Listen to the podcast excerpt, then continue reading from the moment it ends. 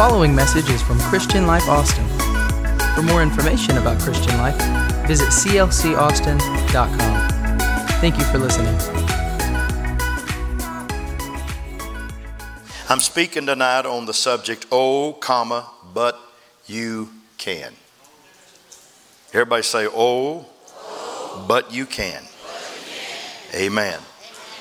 I'll read some scripture after a while, but right now let's preach. You may be seated. God created, oh, by the way, Sunday is uh, Memorial Day, and it's more than the racing of the Indianapolis 500. We're going to honor our veterans, we're going to honor those fallen. We're going to have a wonderful time here. We got films, we got presentations, and Pastor's going to be speaking in that service. So I want you here on Memorial Day if you're in town. Now, listen to me.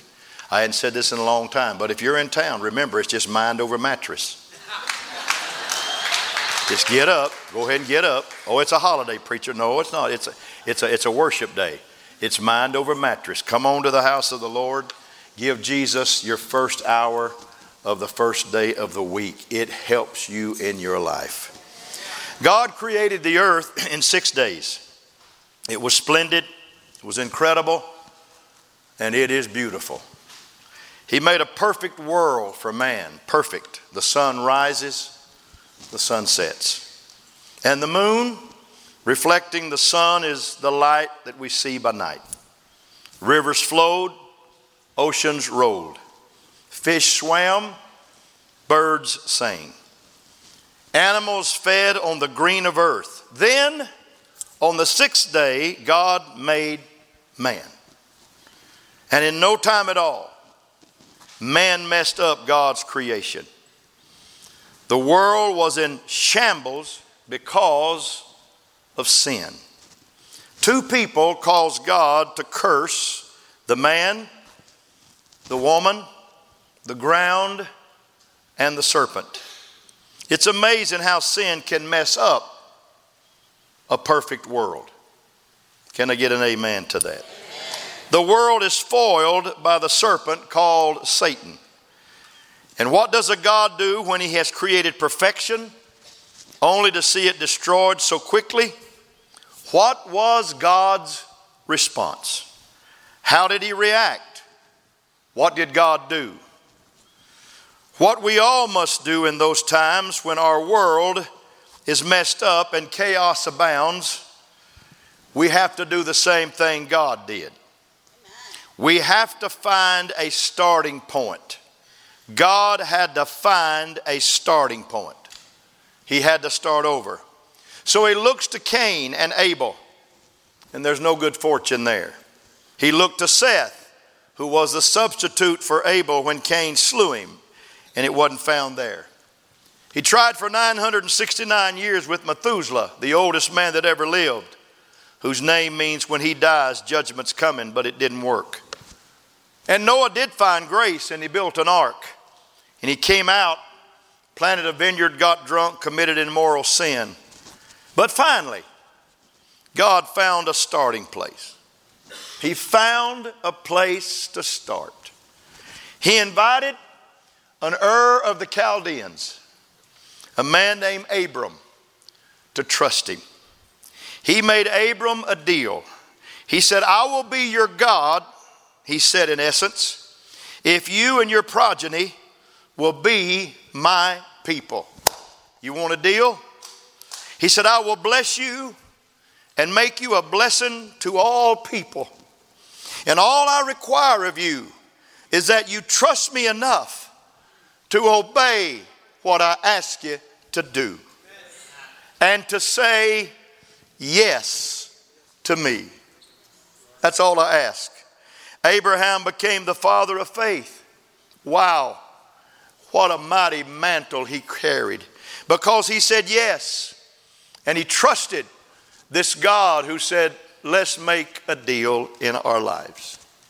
Second Corinthians said, For all the promises of God in him are yea, and in him amen, unto the glory of God by us. Everybody say, Every promise, every promise. that God sends is a yes. I, I, don't, I don't know if you understand that or not. Every promise that God sends is a yes. There is never a no in God's promises. Can you wrap your brain around that? Matthew 5 said, But let your yes be yes and your no, no. For whatever is more than these is from the evil one. I want to change the title of this message right now, and I'm just on page number seven. I want to change it from but oh, but you can to this title Oh, but yes, you can. Now, it sounds pretty simple right now, but just hang on. We're going to get on the scuba gear in a little bit here. The title is the same with one exception the word Y E S. That change is purposeful. Somewhere in your life, if you're ever going to walk in victory, total victory, and live in triumph, you have to say yes to the God of heaven. You have to have faith. You have to say yes to the God of faith. You, and to be consistent, you have to say yes to God. In the Old Testament, there's a call of the great prophet Jeremiah. His call is undeniable. His call is personally addressed and divinely delivered.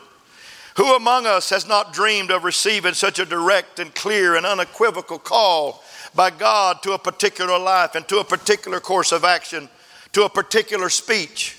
Yet Jeremiah, his first instinct, his immediate gut reaction to God's signed special delivery is no. No.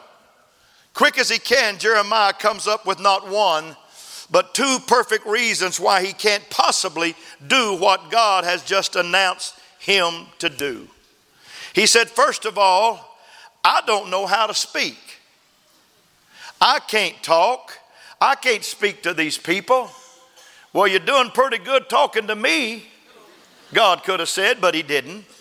But he carefully further qualified his no by additionally noting that second reason, as if the Lord were somehow unaware of this detail. He said, I am only a youth. I called it, I am only a boy.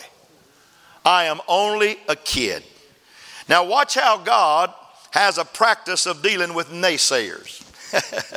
From Adam to Abraham, from Jacob to Moses, God has never taken no for an answer. If you're going to work for Him, you got to learn how to say yes to Him. And so Yahweh had forced Adam and Eve out from behind the bushes. He brought offspring to an admittedly ancient Abraham and Sarah. He had wrestled with Jacob all night long at Peniel and had repeatedly told Moses to go talk to Pharaoh until he got the people out. And the stammering hesitancy of Jeremiah was no match for God's. Oh, yes, you will. Do not say, God said to him, I am only. For you shall go to all to whom I send you, and you shall speak whatever I command you. Ha! In other words, he's like Geraldine was to me when I was a kid. That's my mama. She said, You're not going to say no to your mama, son. Do you understand that? I got some soap in that bathroom. I'll wash your mouth out with soap. You're not going to say no. And when I learned how to say yes to mama, I started saying a whole bunch of yeses to God Almighty. Maybe, maybe it starts in the home saying yes to mom and dad. But wouldn't it make life a lot simpler if we would all just wise up and learn to say no to those who would lead us astray? And yes to the God of the universe who wants to save us. There's a dynamic congregational church, uh, Christian church in Canada, in Brantford, Ontario. You know what the name is? Yes Church. I'm going to go visit it one day and I'm going to ask to speak. I'm going to tell them I preached about their church one night. What a great name for a church. Why don't you turn to somebody and say, let's make this place a yes church? Come on. We're not going to change the name of our church. Let's just make this place a yes place. Do you have what it takes to be a yes Christian? Is what I want to ask you. Do you have what it takes to say, Lord, you know what? I'm tired of saying no to you and yes to everything else. I'm ready to start saying yes to you and no to everything else.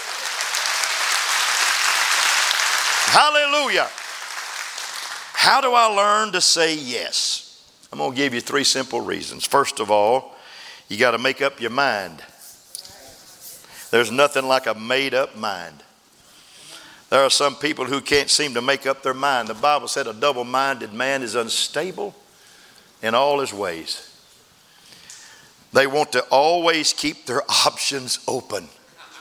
Okay, God, I'm going to be celibate unless I see this gorgeous woman.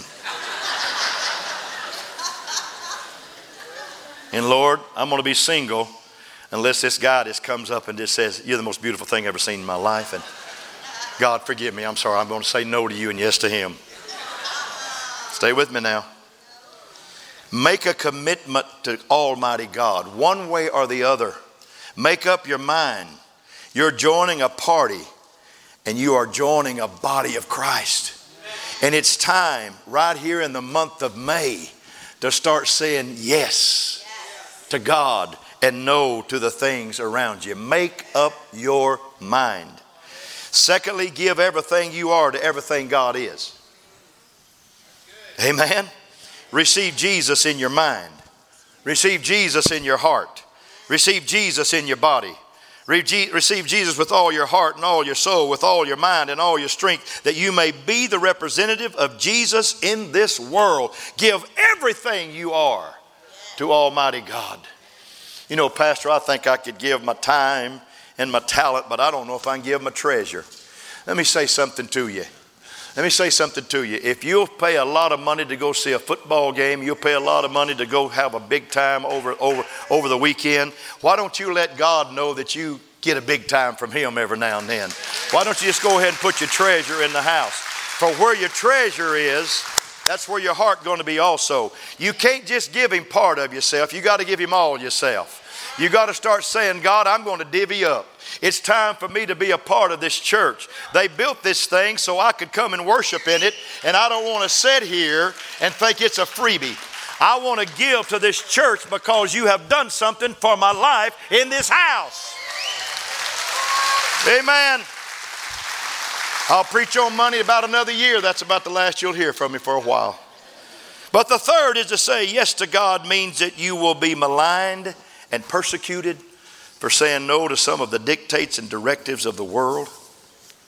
Part of learning to say yes to God necessarily involves learning how to say no to powers, people, and pressures that loom large in your life and squeeze you into a mold of the world.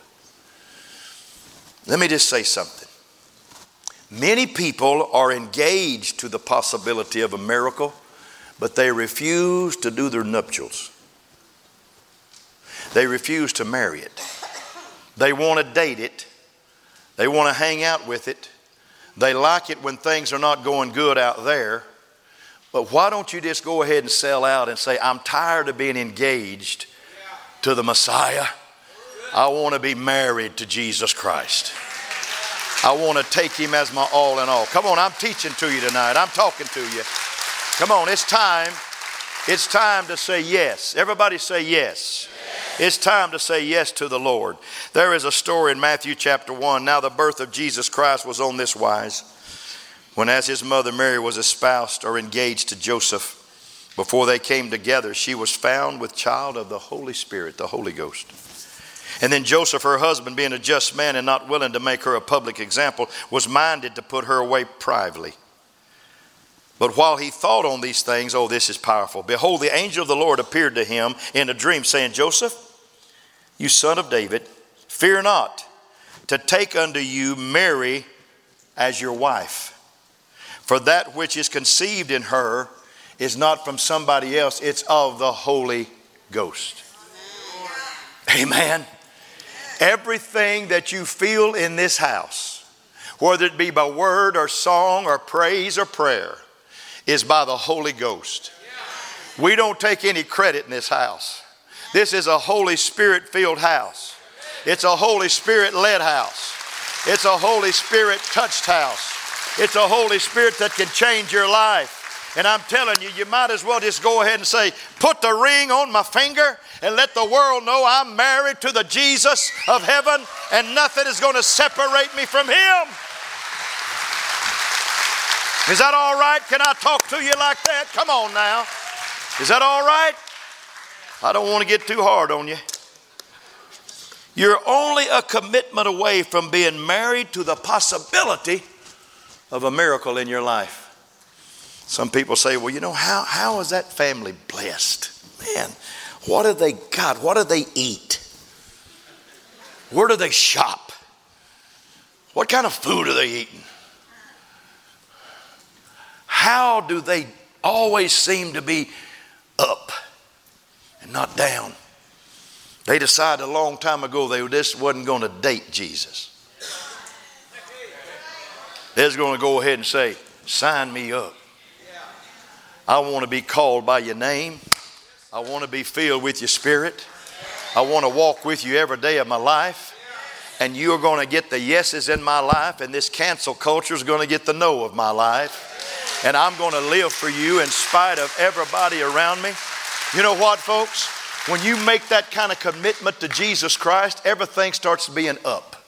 You just start being up. Did you ever see the movie Up? The little man that got on the balloon and went up, you know, and up, the up, the up movie. I love that movie because it reminds me of what Jesus does for you when you really sign on with Him. And you say, I really want to be a part of this thing. You take an up journey.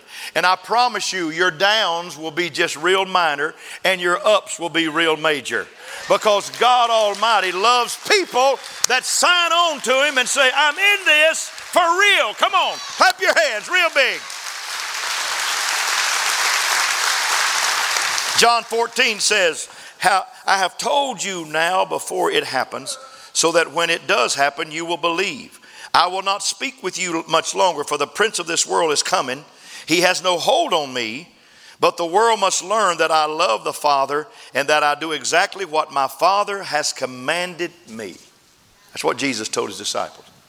That statement alone shook the gates of hell off its hinges. If Jesus obeys the will of the Father, it's going to be a bad day in hell. there would be less war in our lives if there would be more obedience to the Word of God in our lives. If you're obedient to the Word of God, the prince of this world will have no hold on you. So I'm going to say it again. Someone needs to say yes to the Lord. While the promises of God are yea and amen, we must respond appropriately if we want to receive them. So we're going to do a little exercise here, folks. May seem a little goofy to all some of you educated people. But we're fervently admonished, strongly advised, and emphatically encouraged to let our yeses be yes and our noes be no. The blessings of God require a personal response, not a congregational response, a personal response. In a sense, the blessing of God hinge on two questions does God want to bless humanity? Yes. Does humanity want to be blessed? Yes. Well, you did good on that. The Amen, yes litany. Here it is the litany of affirmation. You ready? What do you say if I tell you God is good? You're going to have to beat that. What do, I t- what do you say if I tell you God's good? What do you say if I tell you God created the world and all that's within it? Yes. What do you say? Oh, this is sounding good. What do you say if I say God chose Abraham and Sarah to be the father and mother of God's holy people? Yes. What do you say when I tell you God delivered that chosen people out of slavery and God will deliver you out of whatever enslaves your life? Yes. Woo! What do you say when I tell you God gave Moses the law so that the people might know and obey God and God has given us some absolutes also? What do you say when I tell you God spoke to Israel through prophets and priests and peasants, and God still speaks through prophets and priests and peasants? What do you say when I say God chose a young woman named Mary to bring the love of God into this world in the form of a helpless baby? What do you say at the arrival of the baby Jesus, the incarnate Word? What do you say when I tell you that God so loved the world that God gave and gave and gave? What do you say when I tell you God raised Jesus Christ from the grave and shattered death's power forever? Oh, yes! Woo! Yes, sir! Yes, sir! If I was coach of a football team right now, that'd be my halftime speech. I'd say go out there and take care of that other team and just knock their head off. You need to walk out of this service tonight saying, I am a yes man. I'm a yes woman. It's not to a preacher, it's to a God. I am going to turn my life toward Him completely. And all God's people say yes. Woo! Hallelujah. Uh, let me come down. God's answer is certain, emphatic, and unequivocal. 2 Corinthians 1 says, For the promises of God in him are yea, and in him amen, to the glory of God by us. However, sometimes our answer is less certain. Compared to God's resounding yes, sometimes our response is rather tentative, even weak. Maybe or perhaps, we say. Not a no, but maybe or perhaps. It's because our answer is twofold, requiring us to say yes to God and no to sin. We are told in James 5 above all things, my brethren, swear not, neither by heaven, neither by earth, neither by any other oath, but let your yeses be yes and your noes be no, lest you fall into condemnation. I want to I want to wrap this up tonight. I'm not ready to wrap it up, but I'm going to wrap it up. Don't leave me yet. Consider the impotent man in John 5. Let's just consider it. Let's just break this down a little bit. After this, John 5, verse 1, there was a feast of the Jews, and Jesus went to Jerusalem. Now, there's at Jerusalem by the sheep market a pool, which is called in the Hebrew tongue Bethesda, having five porches. And in these lay a great multitude of impotent folk, of blind, halt, withered, waiting for the moving of the water. This is a powerful story. For an angel went down at a certain season into the pool and troubled the water. What whosoever then first, after the troubling of the water, stepped in, was made whole of whatsoever disease he had. And a certain man was there which had an infirmity, watch this now, for thirty and eight years. 38 years. That's how old my middle daughter is 38 years. He had had that infirmity 38 years. 38 years, God's promise had been yes. In 38 years, the man stayed the same. For 32 years, I've been preaching in this church, and God's always said yes. Amen. For 32 years, some people have come and gone, but they've never said yes back to Him. Now, not one time in 38 years had he said yes to God and no to impotence. Why? His response tells us. Verse 6 Jesus asked him, When Jesus saw him lie and knew he had been now a long time in that case, he said unto him, Will you be made whole? And the impotent man responds, Sir, I have no man. I, I love this little excuse guy. When the water is troubled to put me in the pool, there's nobody to pick me up and throw me in there. But while I'm coming, another steps down before me. He places, watch this now, his decision in the hands of another man. He gave his choice to someone else. He surrendered his free will to the whim of his fellow man. His answer was always contingent upon what someone else thought was possible. His fate was decided for him by what someone determined or deemed possible. Let me tell you, as pastor of this congregation, there is nothing impossible with the God that I'm preaching about tonight. Nothing. Nothing. Pastor, you don't understand my family. We're mixed up. There is nothing impossible with God.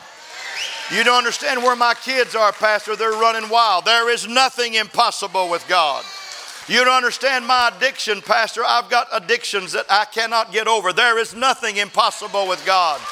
You don't understand, Pastor. I've got a bad past. I can't overcome my past. There is nothing impossible with God.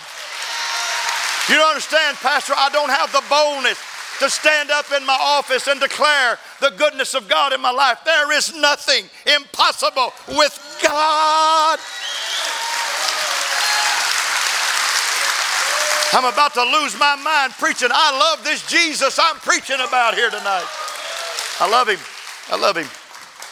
Jesus said to him, now, when he said, uh, his answer was always contingent on that. And see, when he heard and heeded the voice of Jesus, the miraculous took place. When he said yes to God, yes, he walked. Watch verse 8. Jesus said to him, Rise, take up your bed, and walk. And immediately Not next Tuesday, immediately.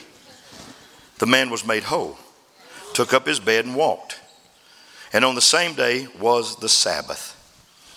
And the Jews therefore said to him that was cured, It's the Sabbath day, it's not lawful for you to carry your bed. Man, people will get you for everything. The religious police of this world write a ticket for any little thing that you do when you say, I'm going to serve Jesus Christ. He answered them, He that made me whole, the same said unto me, Take your bed up and walk. Then they asked him, What man is that which said to you, Take up your bed and walk? And he said, That was healed, did not know who it was, for Jesus had conveyed himself away, a multitude being. He didn't even know who said that to him. But one yes requires another yes, and that yes requires an even more emphatic no. Listen to what Jesus tells him the second time he sees him. Afterward, verse 14, Jesus finds this same man in the temple and said to him, Behold, you are made whole. Now, watch this now. Sin no more, lest a worse thing comes on you. It's as though Jesus is telling him the secret to spiritual blessing you got this way by saying yes to me, or yes to uh, got this way by saying yes to sin and no to me. You'll remain healthy and upright and mobile and productive by saying yes to me and no to sin. Please understand this. This man is totally different than the man in Acts 3 whom Peter and John encountered. That man was lame from his mother's womb. He had never made bad choices. He was late at the temple daily. His condition was attributable to sin because it was Adam's sin more than his own. But the man in John 5 has created his own condition by making poor choices, then perpetuating that condition by looking for a man or for a solution, or worse, blaming man, anyone other than himself. I want you to, I want you to say this very quietly to yourself I'm the master of my fate. I make my choices. And then my choices make me. And Jesus, I want to choose you for the rest of my life. This three part series is going to help you do that. It's going to help you do that. We're going to talk next week about this again. And we're going to talk the next week about this. And if you're here tonight, I want you to be here. I promise you, it'll get easier to listen to. But tonight I've just kind of I've kind of burned some bridges for you. Verse 15, the man said it was Jesus who made him whole. So the man ratted Jesus out after Jesus had rooted him out. you know, sometimes we can't comprehend free will. We can't comprehend it. I read, studying this, this lesson, I read that the heart beats in man even after we die through decomposition the heart has been known to beat up to four, four and a half minutes after the brain has said, I'm gone. I'm dead. And the longest heart that came back, the longest heart that brought a man back was four minutes and 20 seconds. It just kept beating and said, I'm not going to die. And the man came back to life. Here's what I'm telling you decisions sometimes put us in a bad place. And we say, God, I just don't think I can do this anymore. And the heart says, we're going to make it work.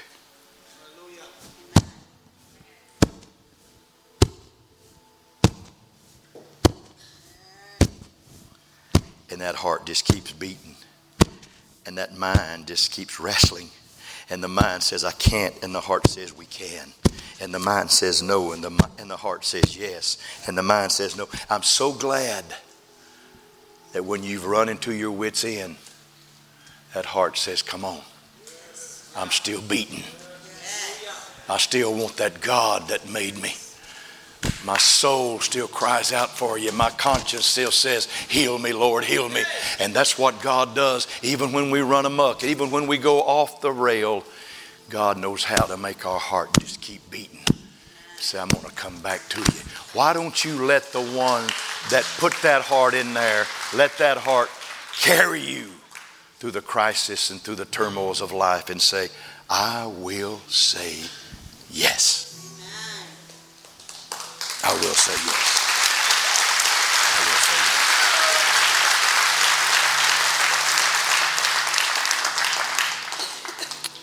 I'm going to tell you a little bit of my story in closing tonight. I felt a call to the ministry when I was 14 years old, but I was too embarrassed to tell anybody. Because what's a 14 year old kid going to say? I'm a preacher. Y'all better get right. You're going to go to hell. I, I, you know.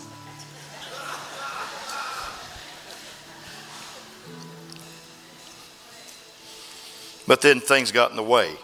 Things got in my way.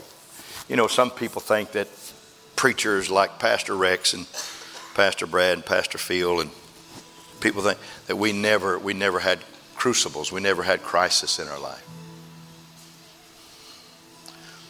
But I was pulled away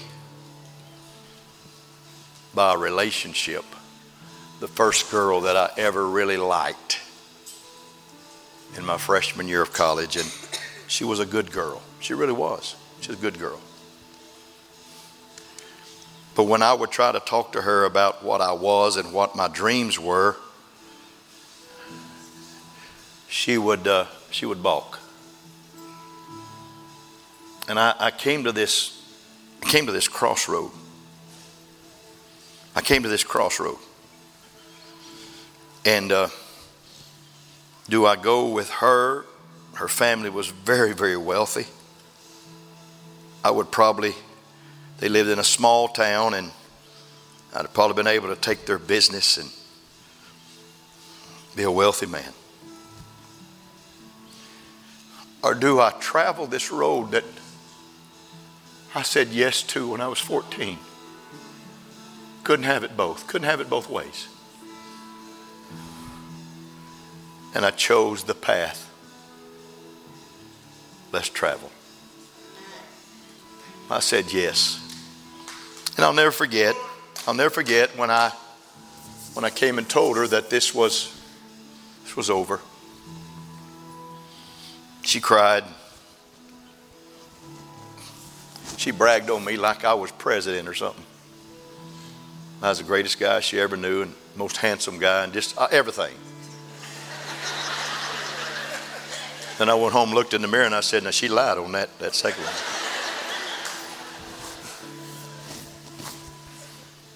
So I started preaching fell in love with a sweet girl from Odessa, Texas, married her. We lived together eight years, six months, 11 days, and 14 hours. She was killed my little boy, a drunk driver. And a few days later, we had their funeral and then a few days later, a letter came to me. And it was from the young lady that was my first real interest in college. And the letter was one of the most beautiful letters I ever read. And it said simply this I'm so glad you made the right choice even though it broke my heart, you made the right choice. And she said, I understand now that you were real about your decision.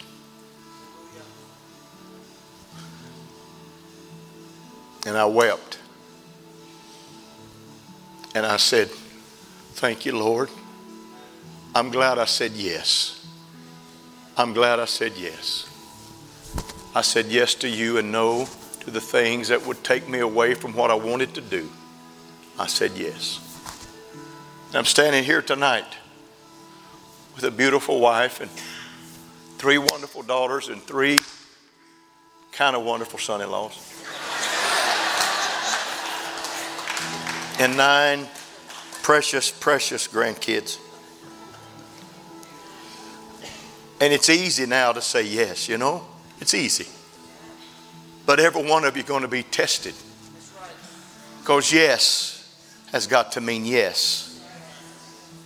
Not maybe, not nearly, but yes. And everybody say, I can do that, Pastor. Stand to your feet all over the building. You're incredible, incredible people. Thank you for letting me get real with you sometimes like this. I love you very, very much.